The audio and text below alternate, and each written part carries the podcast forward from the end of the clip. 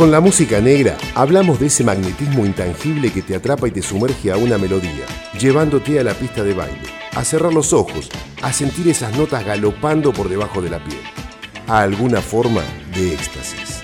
Hasta las 22, Cosa de Negros, humo danzante en forma de canciones.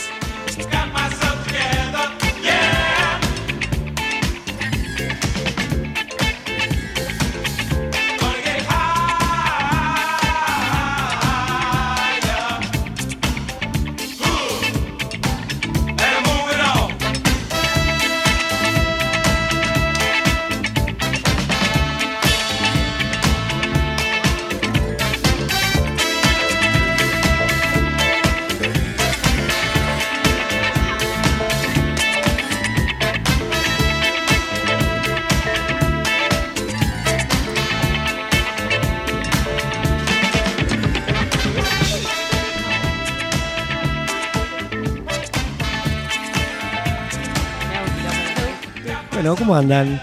Compañeros y amigas. Moni, ¿cómo, andan? Eh, buenas noches. Viernes, hermoso viernes en Ciudad de la Plata. No hace tanto frío. Está calmado. ¿Cómo? Sin viento. No hace tanto frío en la Ciudad de la Plata, sí, tiene razón. Es un buen momento, un buen viernes para disfrutar un buen programa, ¿eh? donde Sí. nos relajamos, estamos despidiendo la semana y eh, comenzando el fin de semana. ¿eh? Así que es importante.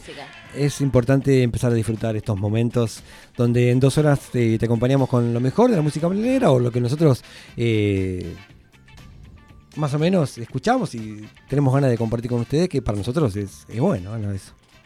Eh, a mi derecha, Natalia Cabra Solta, como siempre, la- nuestra poeta, nuestra versera universal, eh, hoy ha traído. Hoy vamos con Basquiat. Qué grande, Nati, qué grande, Nati. Eh, mm, Basquiat, que si no me equivoco, siempre volvemos a Nueva York. Y sí, vamos a estar en el corazón de Nueva York con alguien que encarna un poco el alma de la estética neoyorquina de las calles. Así que, bueno, es un temazo. Estoy súper emocionada. Me encanta Basquiat. Qué grande, Nati. Así que a mi derecha, Nati Cabra Solta, a mi izquierda, Sol Petotegui, de la República de Berizo. ¿Cómo está? Así Buenas es. tardes. Muy bien, siempre sobre la hora, pero bien, puntual acá. Como corresponde. Y co- como siempre. y como- Volvemos a los puestos originales. Sí, por Claro, supuesto. no, acá claro, ya estamos- estamos de, de- de la izquierda de, de Evita, de la Sí. derecha de Evita. Acá tenemos, ta- tenemos todo armado. Sí. Ya está todo programado. Por eso digo, a mi izquierda, Sol Petotegui, de la República de Berizo, que siempre se encarga de eh, compartirnos eh, alguna data, algún, músico de blues, Sí, ¿no? sí, así Como todos es. los viernes. Vamos a estar hablando de Ma Rainey, que el otro día hicieron un- ahí un pantallazo que tiene que ver con la, con la película esta, La Madre del Blues, pero vamos a centrarnos un poquito más en lo que tiene que ver con el personaje. ¿Quién era Ma Rainey, esta Madre del Blues, así se la llamaba? Una de las primeras mujeres combativas de la época que viene a romper con todo en realidad. ¿De qué Y- año hablamos, Sol? Y estamos hablando del 26, de los 20 y pico, principio de- del siglo XIX. Uf. Ella nació en 1886. ¡Wow! Vete, vete. Así que fíjate, y la música también ustedes la van a escuchar, o sea, los oyentes que están del otro lado y ustedes también para compartir, eh, van a darse cuenta de- del estilo, ¿no? Así muy, muy, muy viejo, por eso también eh, le pedimos paciencia porque aquellos, viste, que aquellos oyentes que venían con el boom de aquellos artistas y esas violas extravagantes, Es un blues de la Guardia Hoy- Vieja. Claro, de la, de la vieja camada. an- eh, mirá lo que te digo, antes de lo que tiene que ver incluso con el jazz. Claro, hoy prendemos Bien. la fonola. Así es, así es. Bueno, así que, como siempre, nuestra compañera Sol, un poco de blues, Nati, como siempre, un poco de poesía, pero en este caso te vas un poco más por la poesía urbana, con bueno, el lado de. Basquiat era el, el poeta, el poeta de la imagen, de la estética. Claro, por el lado más de. Él era poeta también, ahora ya vamos a hablar un poquito de eso. Bueno, y, este, así que nosotros, eh, como siempre, yo quería empezar el programa hablando un poquito de, de del embajador del buen gusto. Y cuando digo el embajador del buen gusto, eh, fue Willy Crook, ¿no? Eh, tenemos que decir que, falleció la semana pasada, producto de una CB. Y tenía ganas de traerlo a este programa porque como es el embajador del buen gusto y, además el embajador del funk en, en- en la Argentina, qué mejor que este programa, ¿no? Que donde nosotros nos siempre metemos algún funk y algún soul y me parece que Willy Crook tenía, tenía que estar eh, por lo menos en, en- en este programa, ¿no? Recordarlo un poquito. Yo ya había eh, pensado en ponerlo, pero bueno, lamentablemente Nos ganó, nos ganó el tiempo, nos ganó de mano. nos ganó el- la parca. Sí, Más allá de que sea contemporáneo y cuando hablamos de funk tenemos que saber que todas esas raíces que vienen en algún lado se incorporan en, en los artistas. Totalmente. Sí, no, por supuesto. Y más, eh, eh, Willy Crew, que ha estado en un montón de bandas eh, conocidas y pioneras del género. Bueno, no, eh, Estuve leyendo unas notas sobre Willy Crook que le hicieron unas entrevistas, hay documentales sobre su vida, porque parece que el tipo era. y un tipo joven, eh, eh, aparte. Bueno, 55 años ahora Claro, un tipo, un tipo muy joven. Pero parece que había viajado mucho, había tenido varias bandas, había estado en varios movimientos y, y era muy um, cómico cuando hablaba. Entonces dice que todos le decían que él era el, el- Era como un- el rey del funk argentino y él decía que sus, este, como él hacía muchos discos instrumentales, así que eran medio delirantes, los fans le decían si habré este, estado con mi novia, teniendo relaciones con mi novia, escuchando tu música. Entonces él decía que en realidad no hacía funk, sino que hacía fi-funk. Qué grande Willy Crook. Y además, eh, no, no, no está de más decir que, que estuvo eh, con los Redondos, con los Abuelos, con Riff, tocó con el Negro Fantoa, tocó con Pachuco Cadáver, eh, que fue la banda de Petinato, ¿Mm? que hacía con Guillermo Piccolini. Y también estuvo con Lions in Love, una banda que hizo con Daniel Melingo, que estuvieron acá en La Plata. Eh, creo que tocaron una vez en el, en el estudio, en el desaparecido estudio ahí de Wow. 841 y 42. Eh, y también tuve oportunidad de verlo en el teatro de 4378, un par de veces a, a Willy Crook. Y también tengo una anécdota vieja de los principios de los 90 cuando fuimos con mi hermano y un par más que nos encontramos ahí en Palermo en un bar. Y él estaba paseando el perro, una cosa increíble, la verdad que eh, daba para recordarlo y más porque se, no por, por, por porque se haya muerto, sino porque es Vale un, la el pena, embajador del buen claro. gusto, el embajador del funk en, en, en la Argentina y a nosotros nos cae justito. Nos cae justito que. No que se haya muerto, obviamente, pero que la, la música, en lo musical, que es lo que más nos interesa a nosotros, viene perfecto para este programa. Así que. No, además tenemos que reivindicar a los músicos vivos también porque, este, sí, tenemos que reivindicar a los músicos vivos y buscarlos y darles valor porque, bueno, a Willy Crook se lo empieza a recuperar y escuchar y a reconocer como artista recién ahora que se murió. No, Que no, era no. alguien Bueno, eso- que eso- estaba en la cresta de la ola. No, nunca, nunca estuvo en la cresta de la ola, pero eh, Willy Crook ya viene de hace larga data, ¿viste? El, que- el que escucha ola. Me han preguntado un par, ¿quién es Willy Crook? Bueno, ha tocado con un montón de bandas. Lo que más se reconoce. En los eh, redondos. Claro, que has estado con los redondos, pero el tipo tiene, ya viene de una larga trayectoria con la música. Y era argentino, porque cuando escuchamos el nombre, es el que no lo conoce lo remite a otro lado, de Sí, afuera. sí, claro. Y sí, tiene más nombre eh, latinoamericano, ¿no? Ese gringo que otra cosa. Willy Crook.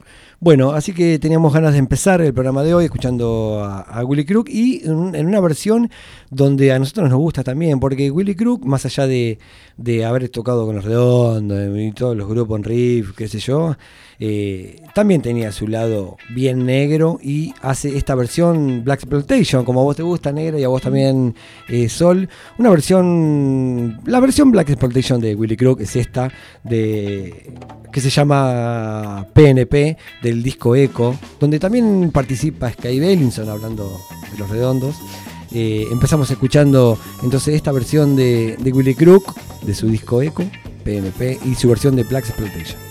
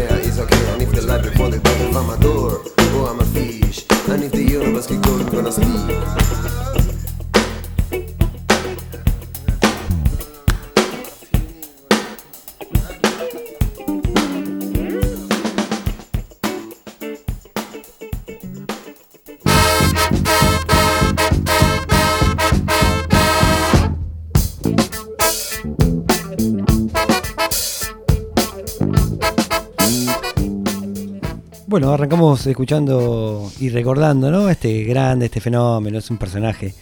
Fue un personaje, Willy Crook. ¿eh? Escu- Escuchamos este, esta versión medio Black Exploitation Eh, de, muy buena, ¿eh?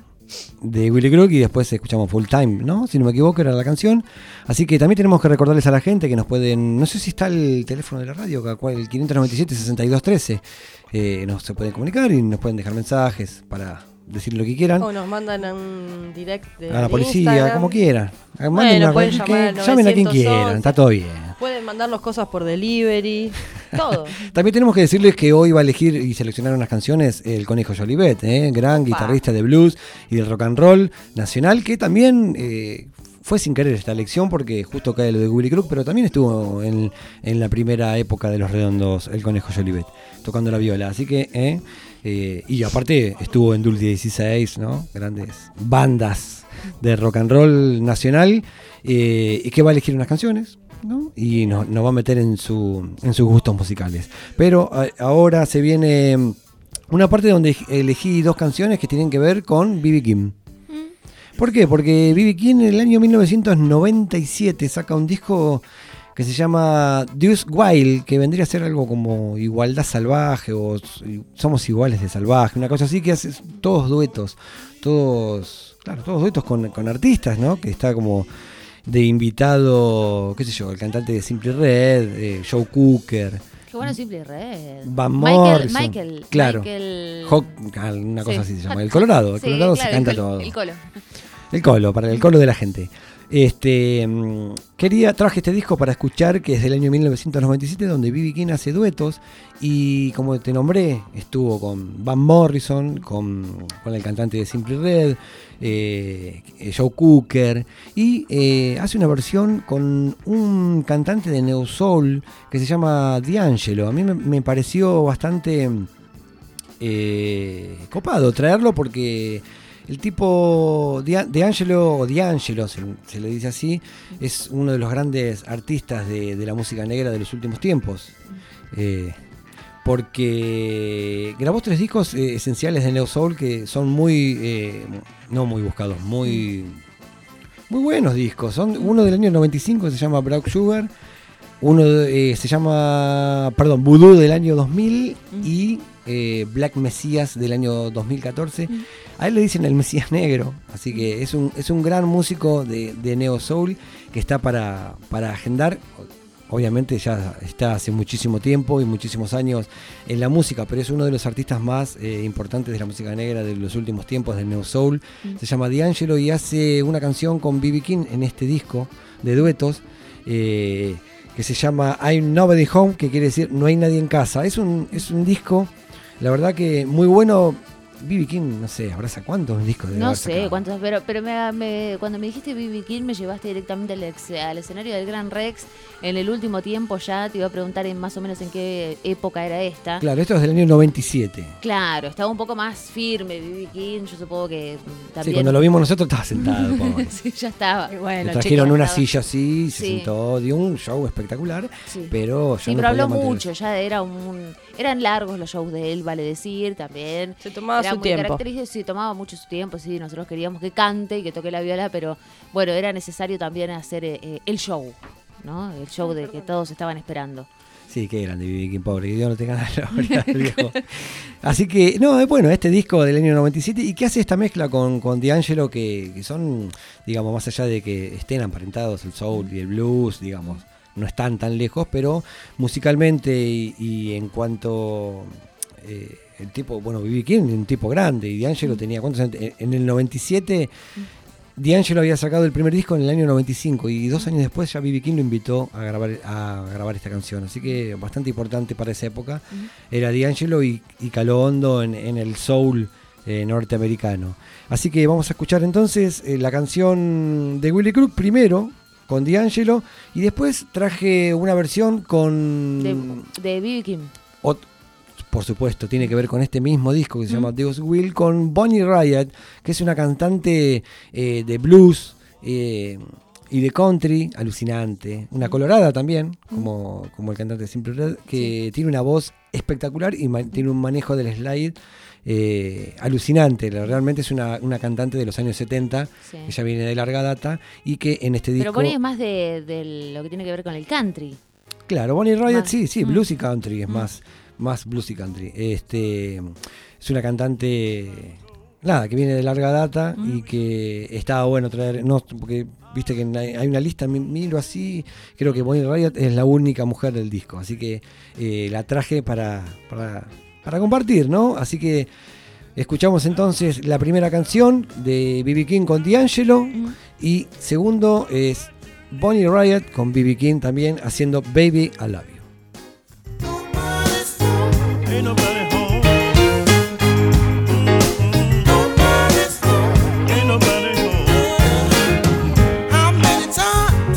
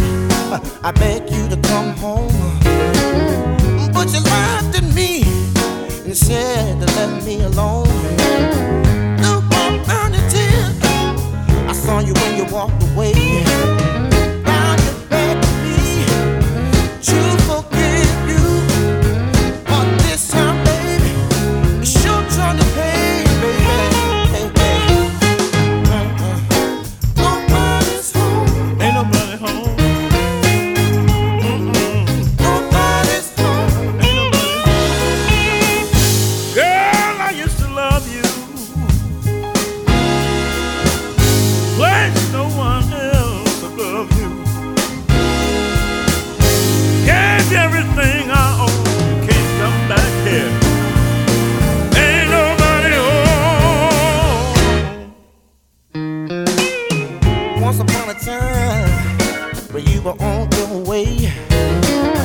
Girl, I hope to pray that you will come back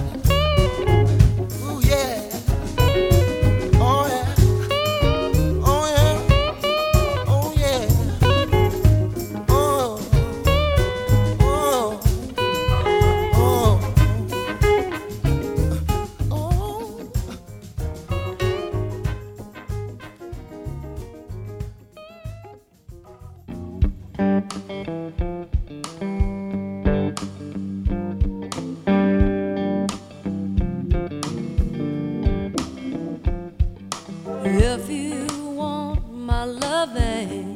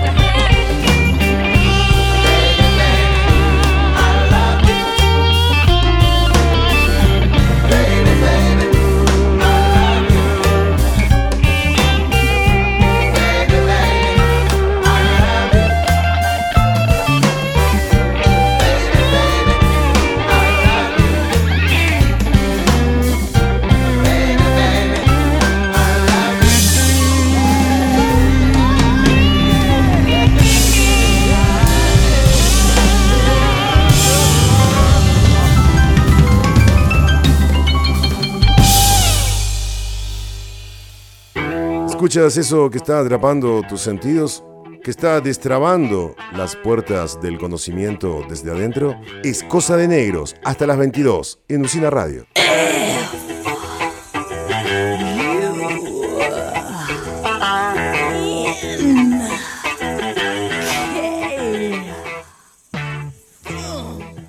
Bueno, seguimos al aire de Cosa de Negros. Estuvimos escuchando unos blueses, tranqui, para empezar el viernes. Escuchamos primero a Willy Crook, ¿no? Haciéndolo como nuestro pequeño homenaje en este humilde programa. Desde Usina Radio, ¿eh? se pueden comunicar por el 597-6213 a, la- a las redes sociales. Nos pueden encontrar por Cosa de Negros, también en Instagram, en Facebook. Aldo Instagram.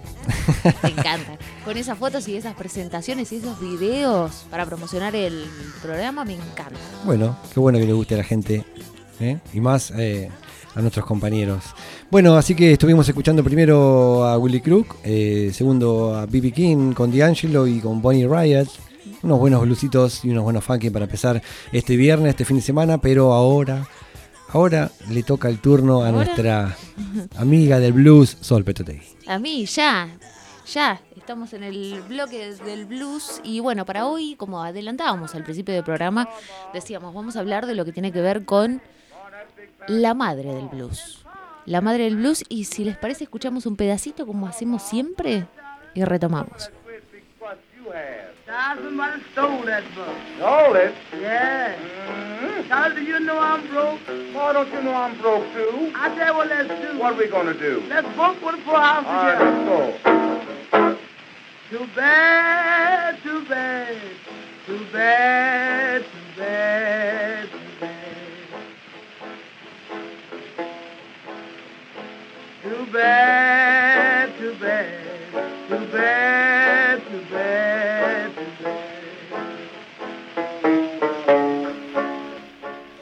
Suena, suena legendario Ese esto. legendario, legendario con ese No sé si es de Vitrola. De Vitrula, sí, sí, sí. De hecho, los videos que podemos buscar de Ma Rainey eh, generalmente arrancan con esta vitrola, ¿no? Con esta. ¿Cómo lo llamarías? Vos que, vos que estás más con el tema de los discos. Sí, es como una vitrola. Una vitrola, sí, Que aparece el una- disquito y pi, pi, ahí dando vueltas, ¿no? Y pasando el- efectivamente la canción, ¿por qué? Porque videos muchos no hay. Eso es lo cierto. En aquella época, imagínense, estábamos hablando, ella nació en el año 1886 y esto se dio a principio de- del siglo XIX, estábamos hablando de los años 20, más o menos, para que se den una idea, y mucho registro fílmico no hay de la época, o sea, de- prácticamente no. Así hay fotos, sí esas fotos están retratadas, retratadas. Cuando nosotros vamos y nos metemos en las redes o, o la googleamos, vemos efectivamente a, a aquella artista de los años 20, pero no así videos que donde podamos ver cuáles eran los movimientos Sí, un de show, ella. ponele, no claro, hay. los shows y eso es muy muy difícil eh, tener ese ese tipo de archivos. La Madre del Blues es una película que efectivamente sacó Netflix dentro de todas estas incursiones que hace dentro de la música, documentales y demás, sacó, recién nuestra compañera nos estaba, eh, Nati nos estaba contando que también hay una serie que hicieron después, en realidad un documental, ¿no? Un documental sobre la peli. Claro, sobre la película. ¿Por qué? Porque la película, aquellos que la vieron y aquellos que no les contamos, es interesante porque retrata de manera fiel todo lo que tenía que ver con los, como decíamos, los artistas de la época de los años 20, ¿no? De los, cómo, cómo era el mundillo de los artistas negros en los años 20, donde se enfrentaban con estos productores blancos, donde eh, la paga era poca, ¿no? A diferencia de los artistas blancos que estaban en la época, eh, qué es lo que tenían que hacer ellos para poder ser reconocidos dentro del plano musical, bueno, infinidad de cosas que eh, dentro de, más allá de, de lo que sabemos, de cómo eran tratados los negros, imagínense lo que pasa ahora, y nos, re- nos vamos a aquella época, o sea, a 100 años atrás, porque estamos 2021, ¿no? Claro, Estamos claro. hablando de los años 20, 100 años atrás. Claro. Imagínense todo lo que era. No, además, este, por ejemplo, eran súper conocidos y todo el mundo escuchaba Sí. sus canciones, pero iban a un bar y por ahí los echaban o los miraban mal. O, teni- o te- tenían que hacer- a cambiarse al lugar, a un cuartito que nada que ver. Claro. No, no, no, Exacto, bueno, a lo que básicamente retrata esta película y que parece una escena muy larga, o sea, ve- hasta en cierta parte aburre porque no tiene mucha dinámica, si, si podremos decirlo de alguna manera, sí está bueno eh, ver que dentro de ese mismo grupo que vos decís tendrían que estar integrados o deberían estar integrados para apoyarse entre ellos, eh, ver cómo salían adelante de todo este circuito, bueno, lo cierto era que dentro de ese mismo grupo había gente que asentaba, que eran los más viejos, aquellos que decían, bueno, la cuestión es así, nos tenemos que amoldar y no nos queda otra, y eh, tenemos que cumplir con las órdenes del productor que nos dice que tenemos que grabar de tal manera y bueno, lo hacemos de esta manera, y había otros que querían romper con eso, que eran los más jóvenes. Este es el caso del trompetista que está el, el- el artista, digamos, el, el actor, es Chadwick Boseman, que recién estábamos hablando con Natalia y, y nos decía que era el de Pantera, Pantera Claro, el protagonista Black de Panther, Black Panther. Pantera sí. Negra, claro, bueno, que falleció. Pero en esta película, la verdad, hace un muy buen personaje. Hay veces hasta que, que lo querés eh, ahorcar al tipo, ¿viste? Sí, no Porque te lo bancás, no es te lo pesado. Eso es re pesado, ¿viste? Pero bueno, lo cierto también era de que el tipo de alguna manera quería, sabía que era bueno, sabía que era bueno, pero también quería romper con esto. Y, y esto vemos una escena, a- repetimos, aquellos que no vieron, está bueno que, que la vean porque es interesante, pero dentro de esta escena vemos este circuito de músicos, ¿no? Que se estaban preparando en un lado, en un Cuartucho. en un cuartucho ahí abajo, ¿no? Donde no podían apenas afinar, porque eh, la verdad que no tenía acústica ni nada. Y por el otro lado vemos como arriba Ma Rainey, esta artista negra, consagrada en ese momento, que también sabía de alguna manera qué era lo que hacía y cómo se plantaba arriba del escenario, ¿no? Una, una mujer que venía a romper con todas esas reglas que estaban en el momento, una mujer que está protagonizada por, por Viola Davis, ¿no? Que está, vale decir que es, está galardonada ahí a los premios mayores, ¿no? Por, por esta, esta película que se llama La Madre del Blues. Lo cierto es que El actor era Chadwick Boseman. ese, ese mismo, ese Chadwick. Chadwick Boseman era este actor que, bueno, falleció, pero lo podemos ver retratado en esta película, eh, haciendo, la verdad, un muy, muy buen actor y cómo representa ¿no? Eh, eh, a este personaje de esta época, ese trompetista que quería, como decíamos, cortar con todo lo que venía, romper ese, ese esquema. Las tradiciones, Claro, las tradiciones y empezar a mostrar lo que él realmente podía hacer con la trompeta, porque sabía que era excelente. Esta película habla del momento clave de Gertrude Pritchett, así se llamaba Ma Rainey. Ma Rainey en realidad se casó con un tipo que tenía apellido Rainey, como digamos Tina Turner, bueno, este Claro. eh, Ike, Turn- Ike Turner, este era Ma Rainey y Pa Rainey. En un momento cantaban los dos, ellos dos como pareja, bueno, después se separaron y quedó ya el apodo de Ma Rainey, a la que la llamaron la madre, Madre del blues. blues. Así quedó. Este artista influenció, para que se den una idea, a Louis Armstrong, con el que también grabó, y si empezamos a buscar algunos videos vamos a ver que hay eh, algunos, algunas canciones con Louis Armstrong y a Bessie Smith. Que también, cuando vamos, cuando nosotros veníamos hablando anteriormente, por ejemplo, de Big Mama Thornton, que hablamos la, semana pasada, Big Mama fue influenciada por Bessie Smith, o sea, antecesora a Big Mama. Ya en esa época, cuando decíamos con la valijita y esos trajes, donde lo, mostrábamos a los músicos tan jóvenes, ¿no? Y Bessie Smith, o sea, era posterior a lo que estamos hablando de Mar Rainey, ¿no? O sea que Se vio recontra legendaria. El recontra legendario, por eso también cuando decimos, a ver, ¿quién es la, La la precursora. antecesora, la precursora de todo lo que tiene que ver el blues? Y nos vamos inmediatamente a Ma Rainey y algunas que otras que ya vamos a nombrar que tienen que ver con esa época, pero la que más resaltó o la que más quedó en la historia, así como que rompe tutti, fue Ma Rainey.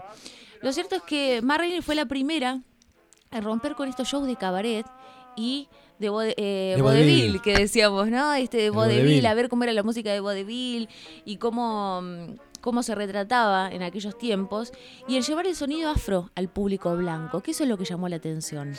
¿No? Porque en esa época era todo música blanca y los negros eran los podríamos decir, los arlequines de las fiestas, ¿no? Donde los ponían por estas buenas voces que tenían, pero tocando básicamente los clásicos, la música blanca. Bueno, Marrini lo que vino a hacer es con su, con su afro ir empezando ahí a, a romper este esquema. A punta de pistola. A punta de pistola, sí, porque ella vino de Georgia, repetimos, 1886 nació en Georgia y si bien su música estaba influenciada por el vodevil y el cabaret, con los años se fue incursionando en estos ritmos, ¿no? Que terminaron siendo y llamándose básicamente el blues de la época, lo que hoy conocemos como el blues. Em, la voz era de, de Ma Rainey, aquellos que la pudieron escuchar, y después la vamos a compartir igual a aquellos que no la conocen. Era profunda, era melancólica, estridente. Incluso tenía, eh, hacía gemidos ella en los shows porque ella venía básicamente del cabaret. O sea, tenía esa. Había incursionado por todo lo que tenía que ver Era con como el una cabaret, Lía Cruzet. cantaba, claro. Era más o menos del momento. Y tenía letras muy explícitas y sexuales donde hablaba de la experiencia de ella como mujer negra y bisexual. Bien, Que también en la película Está, guiñado en la Claro. película. Eh, lógicamente esto llamó la atención de los oyentes que no solamente les gustaba todo lo que veían en el escenario porque era muy cabaretero, bien, se- era lo, lo que se consumía, sino también eh, las letras que eran medio zafadas y, y ver a muchas mujeres y también ver a alguien que no se mm, limitaba a la hora de decir lo que De desear. de, de lo que quería, Sí, claro. supuesto. Aparte de los trajes llamativos que también tenían que ver con eso, no todo lo que tenía que ver con el color, Mucha los pluma, peinados, mucha cosa. los eh, claro, la, la- Y los medio casero, medio casero, como medio así, este, improvisado. Y vos imaginate que no iban a una gran tienda a Nada. comprarse. No, con lo que con lo, con lo que tenían y con los que les quedaba. Eso Claro. era, con los que les quedaba y podían rescatar de otro lado, exactamente. para salir a la escena. Iban a la manta, digámoslo como es. Sí, Sí, Rainey había firmado eh, contrato con Paramount Records, bien, liderado nuevamente por músicos blancos. Y lo común por aquellos años era que la paga, como decíamos, de los, de los negros era mucho inferior a la de los blancos. Y ahí era donde venía toda esta, esta negativa, ¿no? De decir, bueno, si me tienen que hacer esperar, como vemos si nos remontamos a, otra vez a la película, ella sabía, otra vez, al igual que, el- que el trompetista que tenía buena voz, y ella decía, justamente una frase, dice, no les importa nada, todo lo que quieren es tener mi voz, ¿no? Entonces eh, bajaba ella de, de su ma- mandando, ¿no? Viste cómo eran las negras en aquella época, así tipo pendenciera, como decíamos, como medio. Yo voy a hacer lo que quiero, entonces yo me siento acá, tráeme las pantuflas, porque cantaba en pantufla.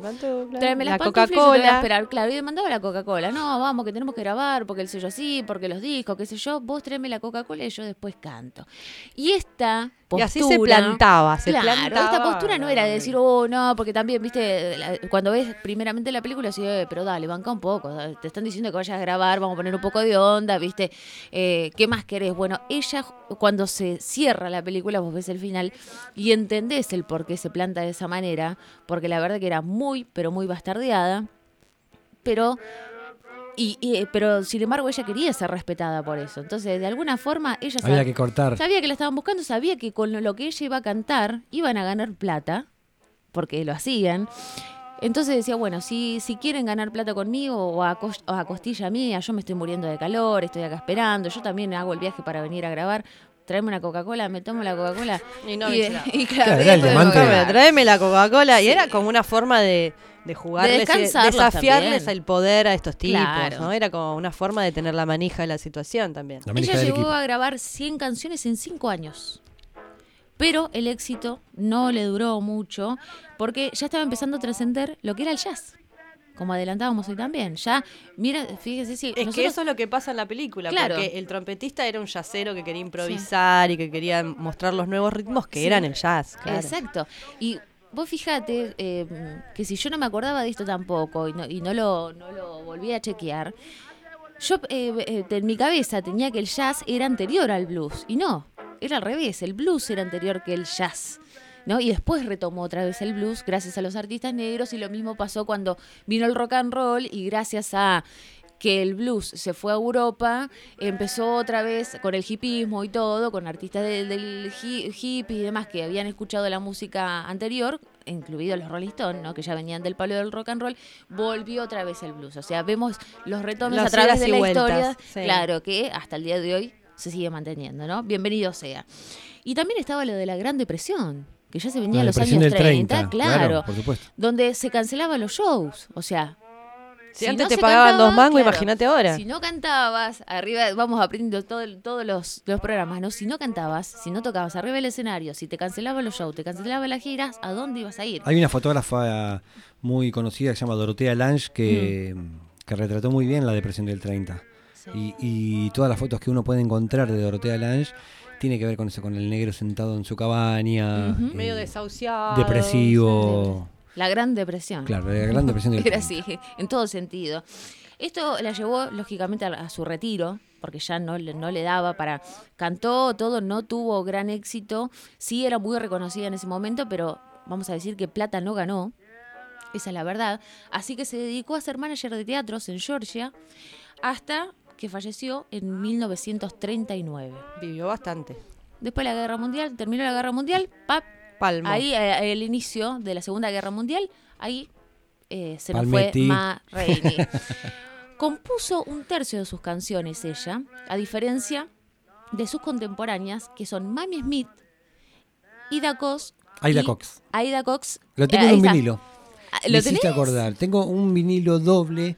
Que Eso son vale oro. Se escucha son- así como esto que están escuchando de fondo, ¿eh? Y más o menos es, Sí. es los grandes conciertos del Carnegie Hall del año 38 y del año 39. Es un vinilo doble Excelente. Con un montón de músicos, incluidos Aida Cox. Ahí está, contemporánea de Ma Rainey. Entonces, Mami, decíamos Smith, Aida Cox y Bessie Smith.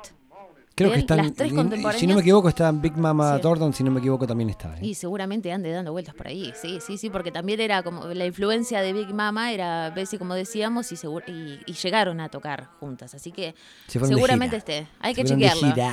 Riley eh, jugaba con, con la ambigüedad, ¿no? Y si bien decía, no lo decía abiertamente, porque si bien era pendenciera, iba al frente, todo, hay que ver el contexto en esa época. O sea, era un contexto muy machista, estaba lleno de, de todos los lugares donde estaban los músicos eran eh, todos hombres mayoritariamente.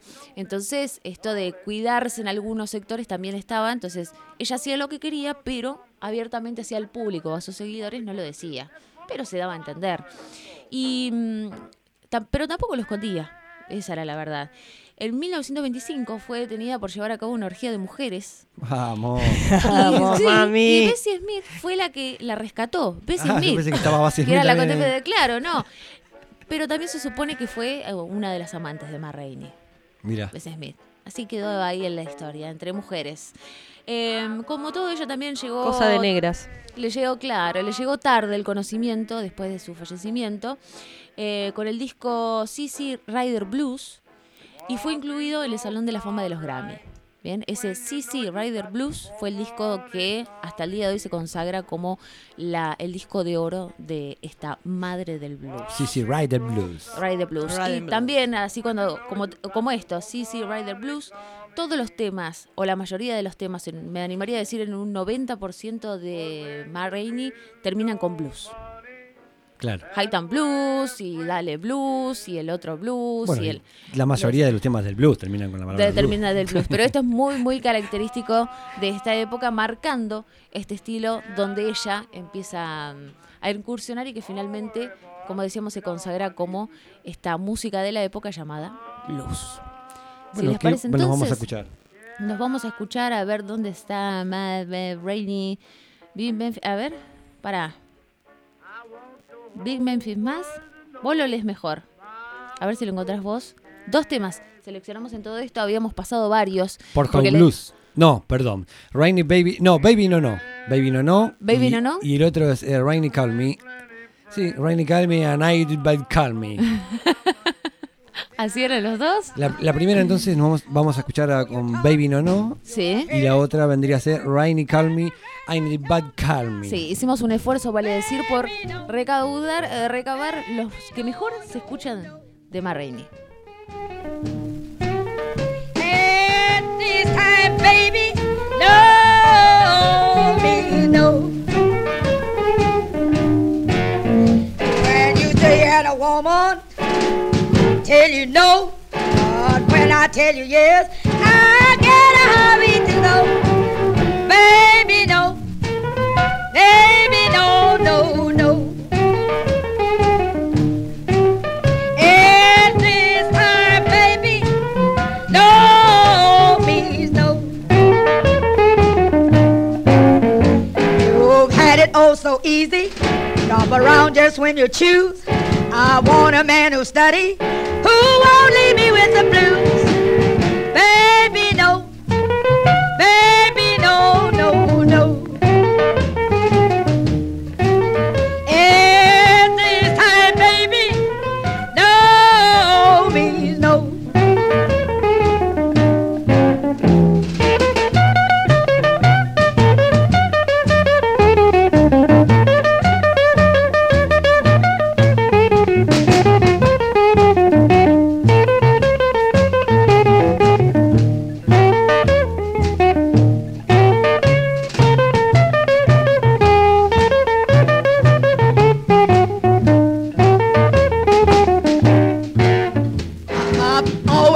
sweet talk ain't never called you wrong. But even cider turns to vinegar when it's sits around too long. Baby, no. Baby, no, no, no. And that's fine, baby. No means no. Ooh, got more bad manners than a cur dog has got fleas. You grab just what you want to, and you never do say please.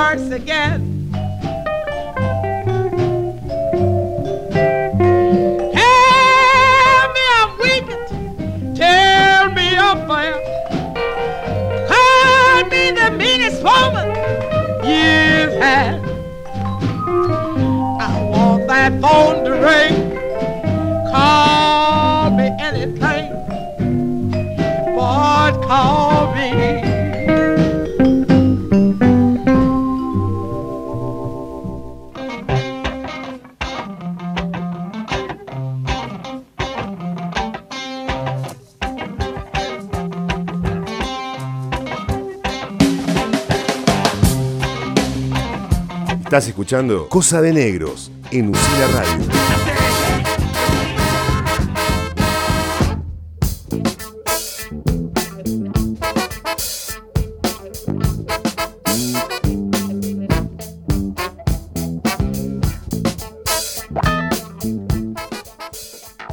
Bueno, qué bueno que estuvimos escuchando estos blues. ¿eh? La verdad que es una noche muy blusera. Amerita, amerita un poco la temperatura, amerita prepararse un, un buen Un traguito. Sí. Un algo. Un café con. ¿Café con leche, sí fue? con pan con manteca. Cualquier cosa, cualquier cosa que levante. eh, este viernes amerita, amerita. Y por eso estamos nosotros, ¿no? De viernes a de 20 a 22 horas estamos todos los viernes. Pero después más a, cuando termine, estemos por, por terminar el programa, nos vamos a levantar un poquito con unos El punchi funky. punchi, ¿eh? clásico. Con unos funky Sí, mientras metele un, metele bailás. un funky. Sí. bailás en la cocina, tranquilo, pero de mientras vamos eh, acompañándote durante la noche con, estos, con estos blues, tranquilos. Recién mientras- decíamos igual, difícil de, de- de amoldarnos, ¿no? Volver a esa época así media vintage, demasiado vintage, de principio de siglo. Escu- y, y decíamos, habíamos hecho la dentro de todo la mejor selección para que el oyente del otro lado no escuche la, la cucaracha, ¿viste? Porque es como tener una radio con cucarachas dentro. Las mejores versiones. Igual, igual, dentro de poco eh, vamos a traer vinilos, ¿eh? Para escuchar. Así que Ah, está prometido eso. vamos a escuchar y se va a escuchar esa fritura. Así que nos gusta también un poco la fritura del vinilo. Está ¿eh? bueno porque son como los cimientos, ¿no? ¿Viste? Como el alma de algo que, que están haciendo. Entonces está bueno también ponerlo como algo documental. No, no, ¿no? como fue. Bueno, en este caso, estos blueses son del año 20, 30 y, y no van a sonar como, como en Spotify, por eso En tiene, tiene ese sonido. Me gusta, me gusta que suene como realmente es. Pero hablando de blues, eh, seguimos con más blues porque en esta sección donde hay artistas, músicos, poetas, eh, perio- periodistas eligen canciones. En este caso es el gran Conejo Jolivet. ¿eh? Tuvimos un- una charla ahí por, por eh, WhatsApp donde hablamos un poquito de blues, un, de un montón de, cosas, un montón de cosas que tienen que ver con, las mu- con la música, con, con los bluseros. Y se eligió dos canciones. eh, así que les dejamos los audios donde él nos cuenta un poquito la, su selección ¿eh? y, y escuchamos las canciones que elige. Bueno, hola, ¿qué tal? Yo uno soy Robert Conejo Johnson, Jolivet y estoy pilar. presentando dos músicos, uno Robert Johnson, que es un pilar. Hay que pensar que, por ejemplo, que Richard cuando iba a visitar a Brian Jones, que ya vivía solo cuando eran adolescentes, siempre pasaba un disco, había nada más que una silla, una cama y un tocadisco, y una guitarra. Y entonces un día le dice, ¿quiénes son esos? Le dice Richard a Brian Jones. Y dice, no, no son esos, es él, Robert Johnson. Y es una canción emblemática porque habla del contrato de un músico supuestamente con el diablo. Y la encrucijada significa eso, ¿no? Un punto de, quiebre, de inflexión o de decisión. De casarte con el blues y con el diablo, lamentablemente, para tocar mejor. Entonces dice la leyenda que desapareció por tres meses y cuando volvió tocaba súper bien. El otro es Manish Boy, que es para mí el hijo preferido de Mississippi, que fue a, buscarlo, el hombre este que estaba haciendo las grabaciones para la Biblioteca del Congreso, con una unidad móvil de grabación. No encontró a Robert Johnson, pero uno le dijo, hay uno que se llama Muddy Waters que toca en un barrel house, en un lugar donde bailaban los negros, porque el blues se bailaba, no solo se escuchaba. Y entonces grabó a Muddy Waters por primera vez y ya él después se fue a Chicago, a donde hizo lo que después fue tomado por los Beatles, los Stones, eh, Elvis Presley, el quinteto eléctrico, ¿no? Que es la batería, el bajo, guitarra, armónica, y ahí se me quedó algo más, no sé si era el bajo, si lo dije de nuevo. Pero básicamente eso es guitarra, batería, bajo, armónica, ah, y piano. Esa es la historia. Y eso formuló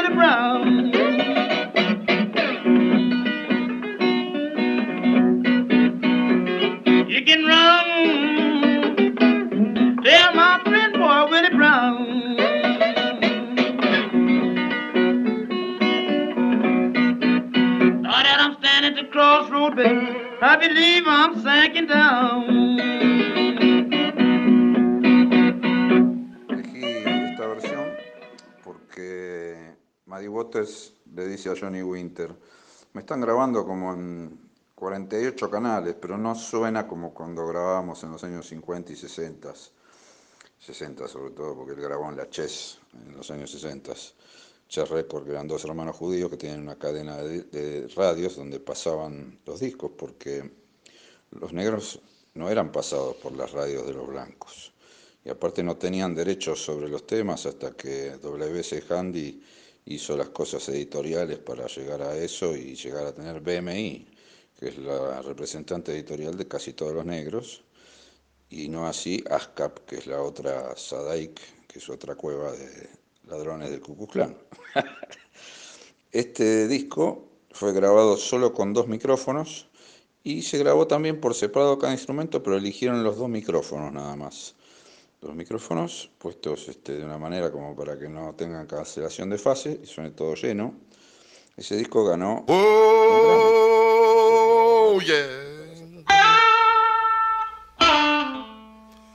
Oh. Everything, everything, everything gonna be all right this morning. Oh, yeah.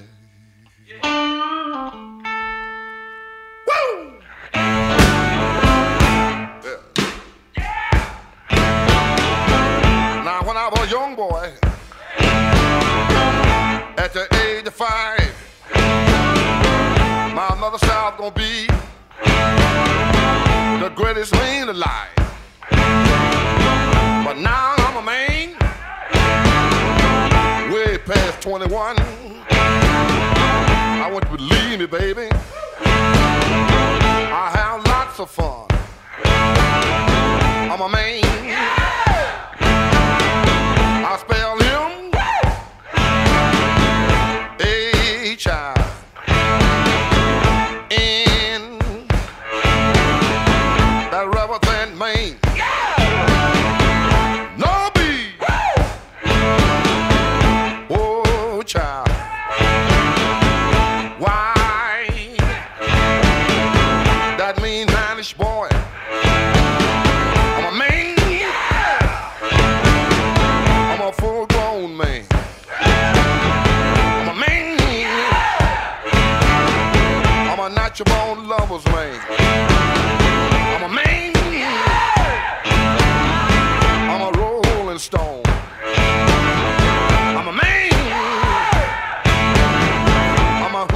coochie man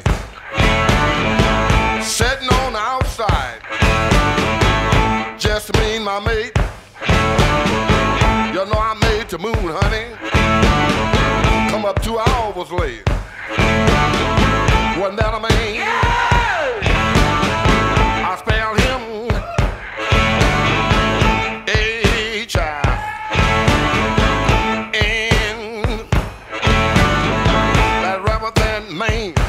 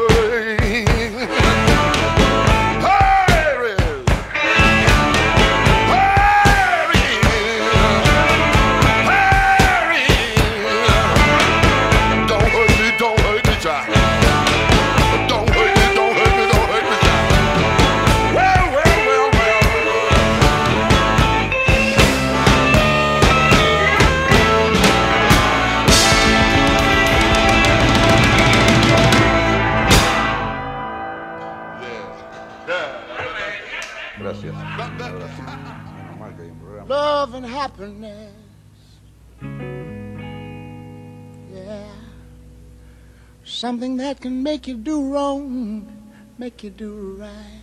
Yeah. Gracias. Eh? Te mando un abrazo. Menos mal que hay un programa. Love and Gracias. happiness. Te mando un abrazo. Menos mal que hay un programa. Love and happiness. Yeah. Something that can make you do wrong, make you do right.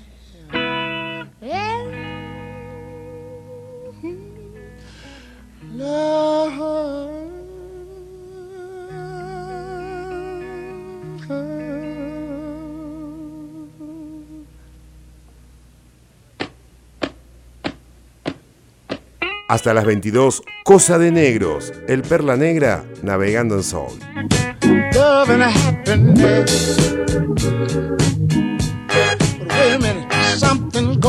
wrong. Someone's on the phone, three o'clock in the morning. Yeah. Bueno, seguimos al aire de Cosas de Negros. Les agradece, le agradecemos al Conejo Jolivet por haber elegido estas grandes canciones de blues, ¿no? Este gran músico estuvo en, la- en los primeros años del Redondo, estuvo en Dulce 16, bueno, estuvo en un montón de grupos de blues y es un, sigue siendo un gran bluesero y un gran rock and rollero. Pero ahora le toca el turno a nuestra compañera Nati Cabrazol, tan negra querida. te tenía cerca y digo, digo, ahora te toca a vos. Escúchame, negra, eh, hoy has traído eh, un divo, ¿o no? Sí, hoy, es, hoy nos toca nos toca un divo. Siempre Estoy un un- poco emocionada, les diré, porque para mí es como... No se termina nunca. Es un Basquiat es un asunto que no se termina nunca. Me da un poco de cosa reducirlo mucho por ahí a los tiempos del programa, pero hay mucho para decir sobre Basquiat. Bueno, hoy trajiste entonces a- al divo de la pintura, por decirlo de alguna manera, del graffiti. Sí, este, bueno, eh, Basquiat es eh, hoy en día, junto con Picasso y con Andy Warhol, eh, de las artes plásticas, vamos, a ubicar un poco al, al oyente, ¿sí? vamos a hablar de un artista plástico de Nueva York. Eh, bueno, junto con ellos, que serían como los dos artistas contemporáneos emblemáticos, Picasso y Andy Warhol, eh, Basquiat está junto con ellos tres eh, como las obras más caras eh, y más vendidas del, del comercio artístico en el momento. Eh, igual este como que Basquiat eh, fue una ola que se inició cuando él empezó a trabajar, que fueron siete años en los que produjo toda su obra. Pues se murió muy joven, murió a los 27 Claro, años. Basquiat. eso te iba a decir, este, entró en el club de los 27, me Está en el club de los 27. eh, y, y desde el momento en que lo descubrieron, digamos, es una ola que no para de crecer, la obra de, de, de Basquiat. Incluso se siguen encontrando obras de Basquiat, porque pintó muchísimo. Es decir, todo el él pintaba todos los días de su vida, todo el tiempo. Es decir, él vivía pintando. Nunca se bloqueó, nunca se cansó, nu- nada. Es decir, se le dedicó a producir. Desde O sea el que le, que le repintó. le repintó pintar. Pero bueno, este, reseñándolo un poco, vamos a decir que él nació en el año 60, ¿sí? Y murió en el año 80 y- Siete. 87, 88, creo No, que es, 87 pero no había llegado a cumplir. 20 27 años. Sí, pero no lo llegó a cumplir a los 27.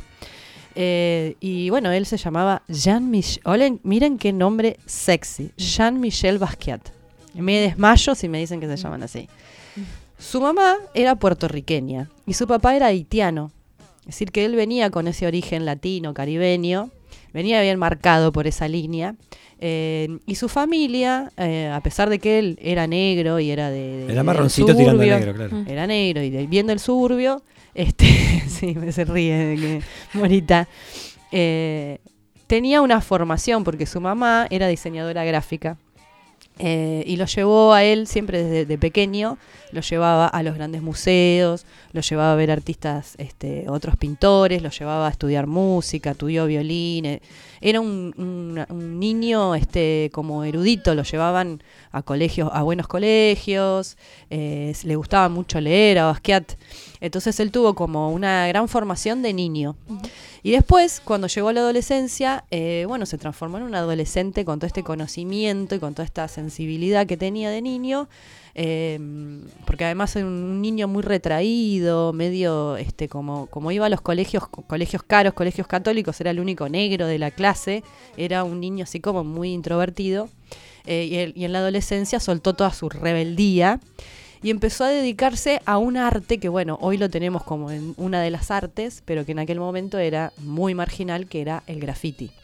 Y junto con un amigo fundaron Samo, que era una organización... ¿Era Kate Haring? Creo que sí. Eh, ahora te digo el nombre. Era una, como una organización eh, que ellos escribían ese nombre, eh, que quiere decir algo, ahora se los busco, en todas las paredes de, de los barrios de Harlem, del Brooklyn, de Queens. Y este Basquiat, que no era ningún tonto, empezaba a escribir Samo y a escribir frases como el arte es una mierda y cosas así, provocadoras, al lado de las galerías de arte. Entonces, donde estaban los artistas y había un vernissage, y estaban presentando a algún artista blanco famoso, iba Basquiat estratégicamente y escribía estos grafitis, grafiteaba las paredes y firmaba como Samo. Y de esta forma empezó a ser reconocido, es decir, él hacía su propia publicidad, digamos, de esta manera medio marginal.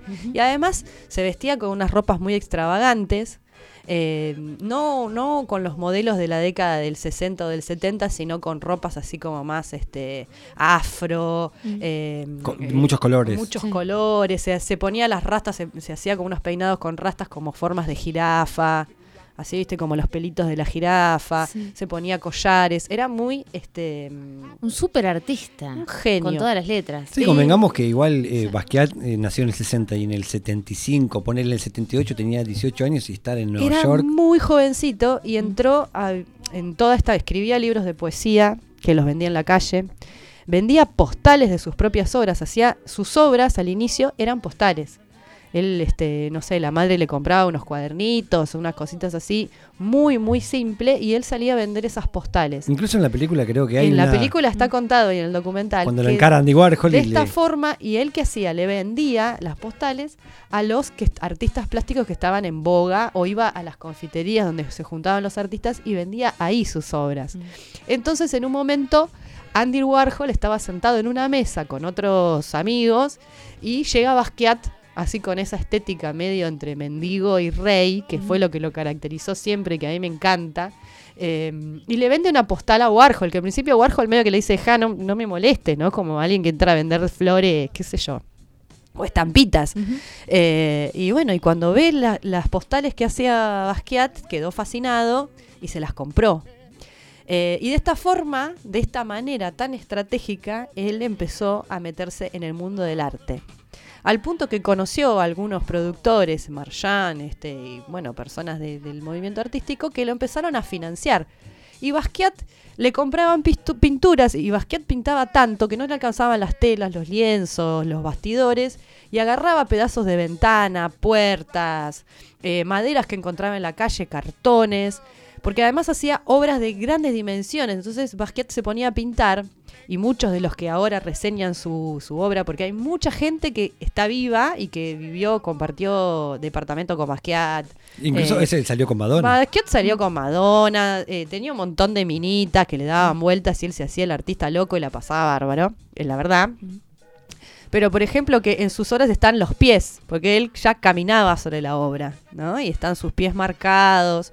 Él, es- a él le gustaba mucho este, escribir cosas en sus obras. Entonces, siempre que vemos un cuadro de Basquiat, vamos a ver que él hace como eh, pone pequeñas frases, como si fuese una pared del Brooklyn o del Harlem que tiene pedazos de, de, de, mm, de póster arrancado, de carteles, eh, dibujos, cosas que no tienen sentido. Él es como que en su obra condensó toda esa información, toda esa información brutal que había en las calles, las puso en sus obras. Eh, hay un gran debate, y por ahí esto es lo que más me interesa, porque de la vida de Basquiat, eh, bueno, todos, eh, cualquiera puede entrar en las redes sociales, en YouTube, y encuentra miles de, de- de- de- de información sobre Basquiat. Pero hay una- un gran debate porque muchas personas cuestionan, este, eh, incluso dentro del ambiente del arte, si realmente era un artista o, o era un farsante, ¿no? Eh, porque sus obras tienen como una cosa así medio pareciera, ¿no? Como medio primitiva, como dibujos de niño, eh, como trazos muy este, simples, ¿no?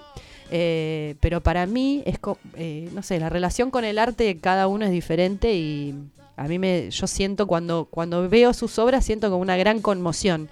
Eh, Él salió, con- perdón, que él salió con, con la protagonista del Exorcista, con Linda Blair. Salió con un montón de minas.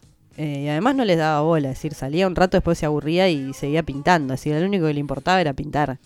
Eh, y él traía mucho en sus obras eh, como la, el arte primitivo africano, que fue lo que lo marcó, digamos, ¿no? Esta, esta él combinó esta cuestión de lo afro primitivo, de la pintura naif que se pintaba en el Caribe, justamente de donde era su familia, con las ideas del arte moderno. Y fue como el, el cultor, por eso digo que eh, en todos los grafiteros de hoy en día, en todos los artistas callejeros, está la impronta de Basquiat. Entonces es como que él lo colocó, colocó ese arte allá arriba, ¿no? Tra- nos trajo ese arte arriba. Igual Eh, eran muy complejas eh, los que ve, lo A mí me que se parecen puede ver, eh, a mí me parecen eh, increíbles. Re complejas. Siempre hay como una, como una, como una cara de un negro, ¿no? Sí, y de hecho cuando empezaron a haber estos conflictos de los que ya hablamos, este, estas situaciones de enfrentamientos de los negros con la policía y las revoluciones, incluso algunas, algunas injusticias de, de, bueno, matanzas, etcétera, él, él eh, pintaba sobre esas cosas. Eh, traía la realidad a sus obras, es que pintó a los presidentes, hizo retratos, hizo Mona Lisas, todo con su estilo. Y bueno, y lo pagó con su vida porque tuvo un gran éxito. Fue el primer negro que salió publicado en la tapa del New York Times. Eh, salía en todas las revistas, ganaba millones. Ya cuando estaba en la cresta de la ola ganaba muchísimo dinero. Y dicen que no tenía mucha conciencia del dinero, lo dejaba tirado en el departamento. Iba la gente, agarraba plata. eh, no, no, no, no le importaba nada, es decir, solamente se compraba sus pinturas y, y seguía produciendo y vendiendo. Fue el primer negro que tuvo una exposición solo en uno de los grandes, este, en el MoMA de Estados Unidos, que, donde hoy, de Nueva York, donde hoy todavía están sus obras, es decir, sus obras están exhibidas ahí. Espero poder ir un día a verlas porque me encanta. Eh, y bueno, viajó por el mundo, se fue a Hawái, estuvo creo que un año en Hawái porque se estaba drogando tanto que ya no le daba más la cabeza y se fue a Hawái. Eh, y después cuando volvió, que ya tenía sus 27 años, entró como en una etapa de depresión muy profunda eh, y bueno, y lo encontraron muerto en su departamento. Él también fue un DJ conocido en Nueva York y estuvo eh, en el Mad Club y en el CBGB también pasando música. Y incluso aparece en el video de Blondie, un tema que se llama Rapture, aparece él eh, pasando música como Iba a todos los boliches, pasaba, él- a él le encantaba. Y también le, le cayó mucho esta ficha de este ser el negro que ilustra la fiesta o que, o que le pone un toque exótico a la fiesta. Y eso a él le molestaba mucho. Porque por ahí iba como Andy Warhol, después fue su mentor y amigo, amigo, amiguísimo, es decir, que se adoraban y se amaban, iban a todos lados juntos. Warhol lo llevaba a todas partes y lo colocó en la cima, digamos, lo colocó junto con él en la cima. Eh, compartió su fama.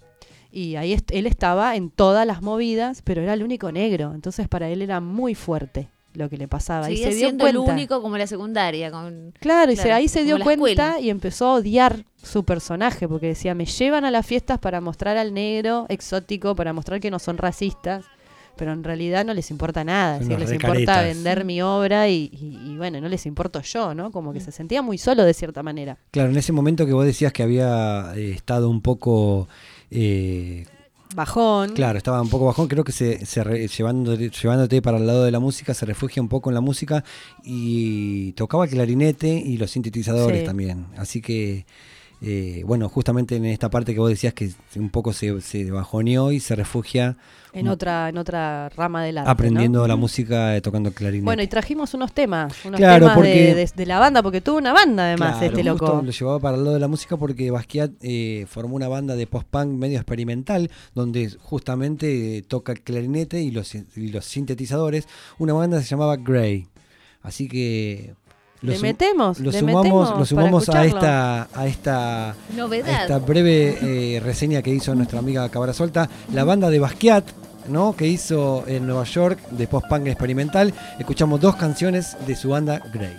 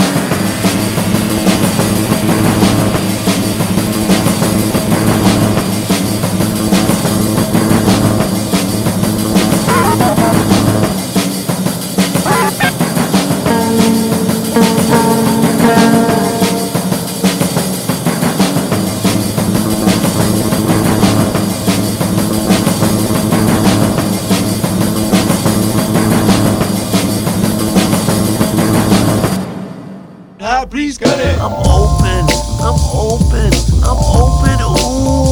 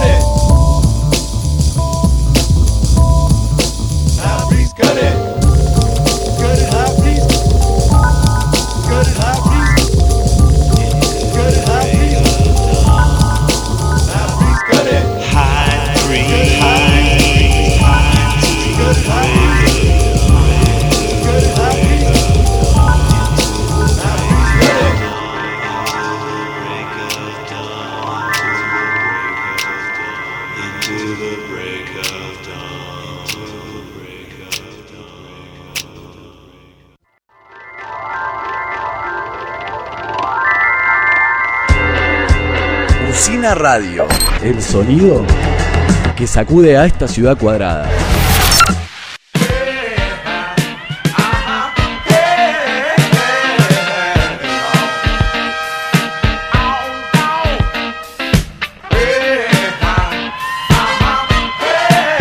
Hasta las 22, Cosa de Negros, humo danzante en forma de canción.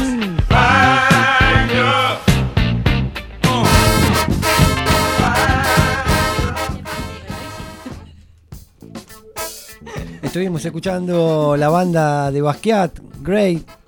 ¿Eh? ¿Les gustó esta banda de post-punk experimental? Buenísimo. Les cuento que mañana me, me dan el chute a mí, che. Mañana Ay, me vacuno. Muy bien. Congratulations. Mañana me vacuno, así que ahí me ha tocado por eh, la República Marta, de los Marta, sos la número uno. Exacto. Mono, me dijeron mono. Te toca. Te toca. Así que mañana ahí en el Polideportivo de los Hornos va a ser eh, mi tu mi- debut. Sí, mi- no, mi debut no, porque me han vacunado un montón de veces, pero en- Ah, con la de contra el COVID. Sí, claro, Así sí, que sí. es la primera dosis, quiero decir, ¿no? Así que mañana me vacuno, pero ahora, como ha llegado casi, no al final. Y además hay pero- que festejarlo esto, chicos. Sí, obvio. Sí, después, después según cómo me sienta. 48 lo- horas después. 48 Ojo, después lo vamos. Sin alcohol. Sin alcohol y Mm. con paracetamol. Mm. Con paraceta funk. Porque, Opa. Porque en esta en estos minutos del programa eh, nos vamos empezando a despedirnos, nos estamos despidiendo, ya no nos vamos, no nos echen tan rápido.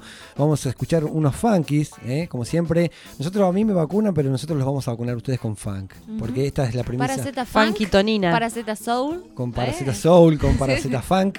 ¿eh? Este es el programa que nos dedicamos. eh, la columna vertebral del programa, de este programa tiene que ver con el funk y con el soul. Yo sé que a ustedes les gusta. Siempre vamos, nos vamos expandiendo un poquito. Escuchamos un poco de blues, jazz, reggae, eh, post-punk experimental de Basquiat. Post-punk experimental. Hay que tocar post-punk experimental. ¿eh? Tocaba el clarinete y los sintetizadores Basquiat.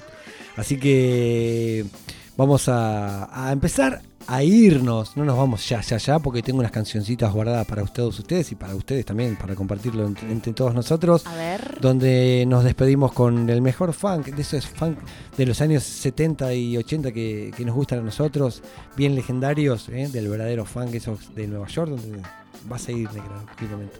Vos también. Ojalá. Vamos todos. Vamos a empezar escuchando unas canciones. Eh, primero traje una banda que se llama Midnight Star. Eh, es una canción de, del año 1980 del disco The Beginning. Y es una banda formada en Kentucky. ¿eh? Ah. En Kentucky del año 1976. Eh, y este disco que vamos a escuchar ahora, Midnight Star, You Are the Star, del año 1980, empezamos escuchando el mejor, el mejor funkio.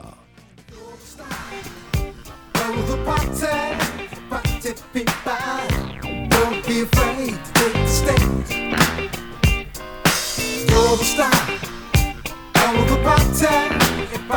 People. Don't be afraid to take the stage. Get up.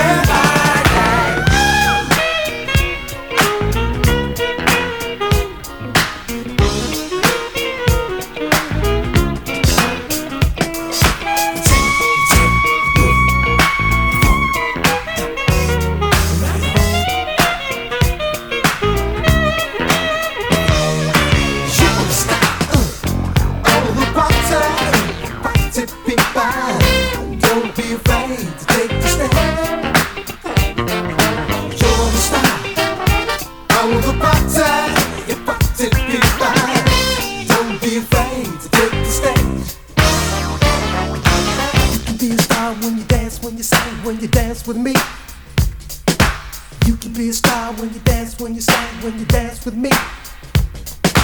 You can be a star when you dance, when you sing, when you dance with me. Won't you put your hands together? You can be a star when you dance, when you sing, when you dance with me. You can be a star when you dance, when you sing, when you dance with me.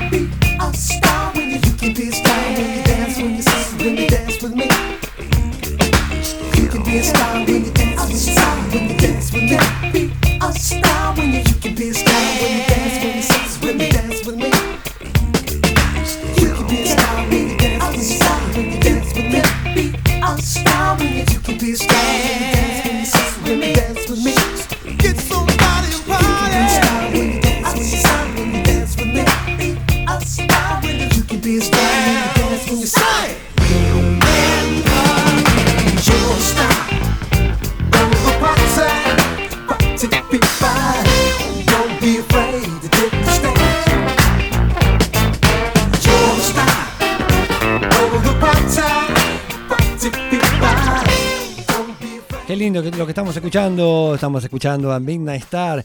El funk que nos gusta a nosotros, que nos gusta despedirnos siempre así de, Qué lindo de esta bailar manera. y sacarse el Te vi, frío. Te vi bailando acá acá en el estudio, ¿eh? en el estudio Alejandro Dolina, que todos los viernes nos acoge acá de 20 a 22 horas. Nos seguimos escuchando más funky, ¿les parece? Dale. Vamos a escuchar Dele. a The Brothers Johnson. Brothers Johnson. Dos hermanos, eh, un guitarrista y bajista que estuvieron con muchos músicos negros. Uno estuvieron participando del disco, por ejemplo, así te la tiro, de The Wall, de. Sí, eh, Off the Wall de, de Michael Jackson, Thriller de, de otro, de, otro clásico de Michael Jackson, estuvieron, fueron parte de la banda de Billy Preston, eh, estuvieron producidos por Quincy Jones, unos realmente increíbles, increíbles, increíbles, estos Brothers Johnson, que es lo que vamos a escuchar ahora con su tema Welcome to the Club.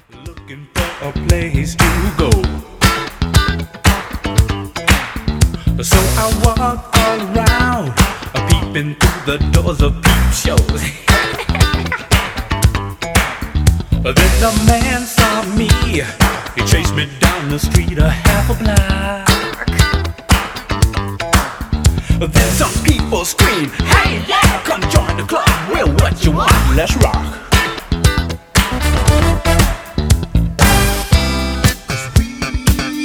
got something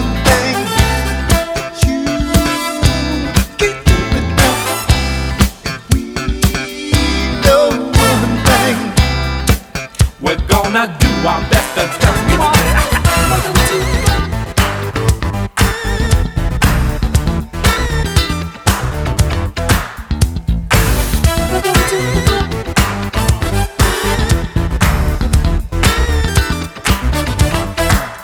Well, the music was blasting, the lights were flashing through the night. I got to find me a table, and then to get myself right. What can I get you? Yes, a pina colada, please. Looking for a woman who by chance might notice me. But then maybe when it's over, we can talk about where we'd like to be, huh?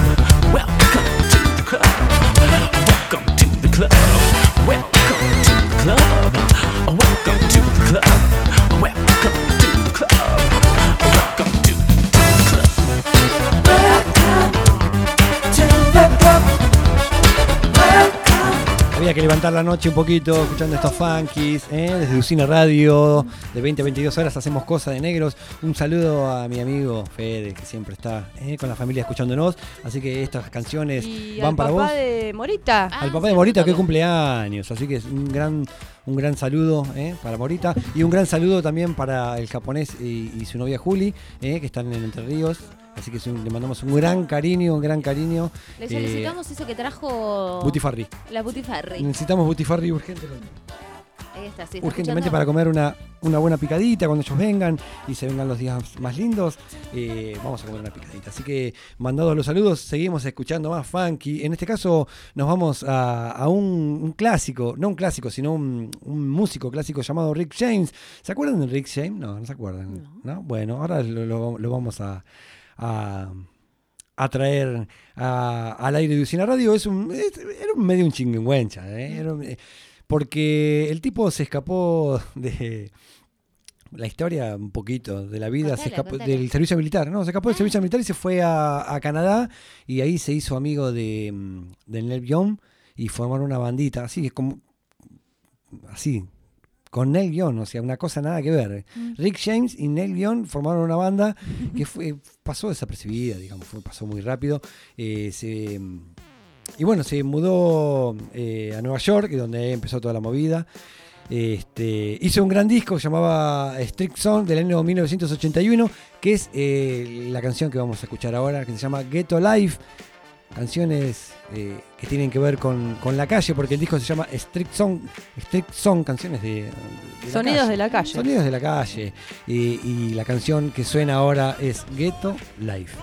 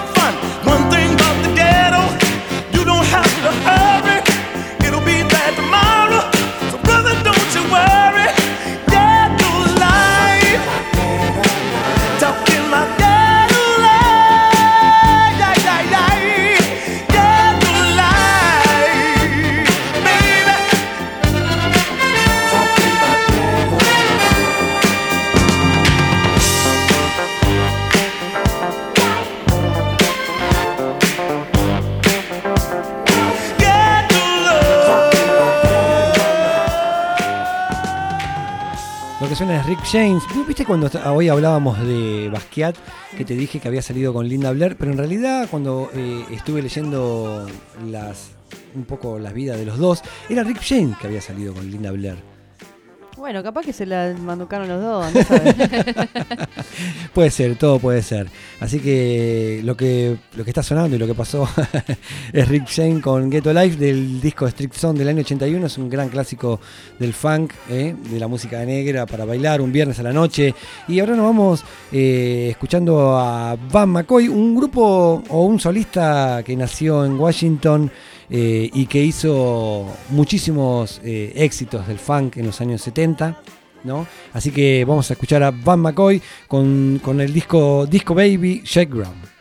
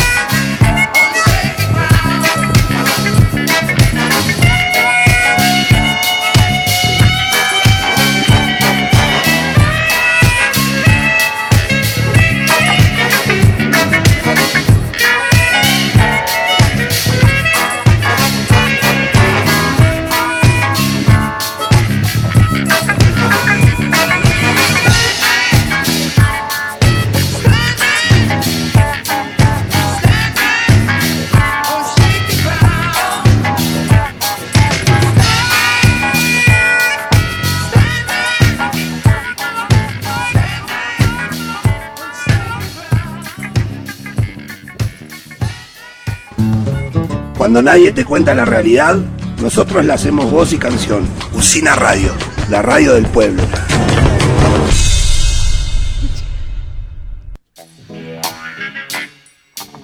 Bueno, ahora sí, chicas, ha llegado el final de este humilde programa. Donde estuvimos escuchando. pasó muy rápido. Pasó muy rápido, ¿no? Tenemos que hacer un programa de tres horas. Por lo menos. Por lo me- Pero bueno, estuvimos escuchando bastantes cosas, ¿no? Como Willy Crook, eh, blues de tu parte, Solcito. Estuvimos escuchando, ¿qué más? No sé, ya me perdí. El La punk, post-punk pop Estuvimos escuchando la, sí. la banda Grey de Basquiat, estuvimos escuchando a Robert Johnson que eligió eh, Conejo. al Conejo Jolivet, Moody Waters, estuvimos estas bandas de funk alucinantes. Y ahora nos vamos a despedir, pero no antes, sin decir que en la operación técnica estuvo Mora Bizarra, ¿no? en los controles de Usina Radio. Un gran saludo también a nuestro querido japonés que está eh, en Entre Ríos. ¿eh? A vos, Solcito, gracias por hacer eh, de este programa. eh, Un evento internacional, ¿no? Porque viene de Venezuela. Claro. de Venezuela. Así que a vos, Nati, gracias por, por otro programa acompañándonos todos juntos en esto que hacemos llamar Cosa de Negros. Nos despedimos con una gran canción con el bajista de Sly and the Family Stone. Se llama Larry Graham. Hizo una banda que se llama Graham Central Station y es una banda zarpada de funk. Si esto no es funk, el funk, ¿Qué ¿dónde está? es?